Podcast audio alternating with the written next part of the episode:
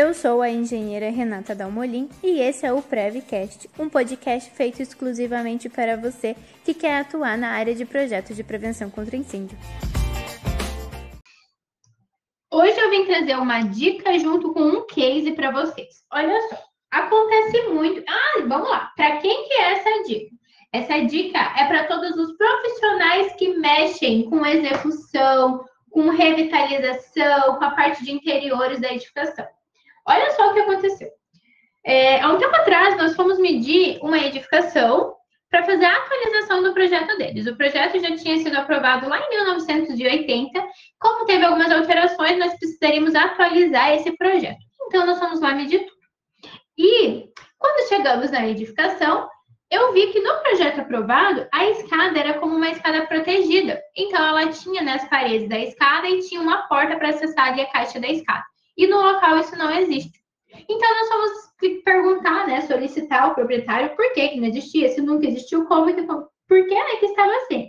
E aí ele nos contou que ele contratou um profissional para fazer toda a revitalização ali do hotel na parte interna.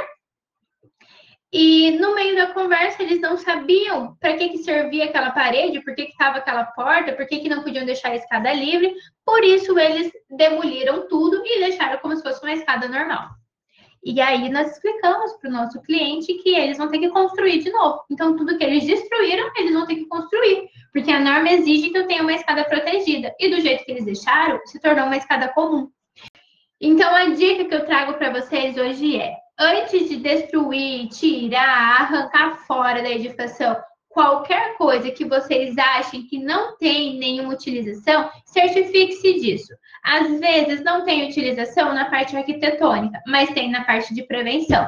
Às vezes não tem utilização na parte de prevenção, mas tem na parte da iluminação. Então, certifique-se disso, porque olha só, no caso desse cliente, o custo que ele vai ter. Porque um profissional foi lá e disse que era tranquilo tirar, podia tirar, só que agora, sem aquela parede, nós não conseguimos aprovar o projeto, nós não conseguimos aprovar uma vistoria para essa edificação ser liberada. Então, a dica é: cuidem, cuidem muito, não tirem nenhum item da edificação sem de fato saber que aquele item está ali porque não é necessário.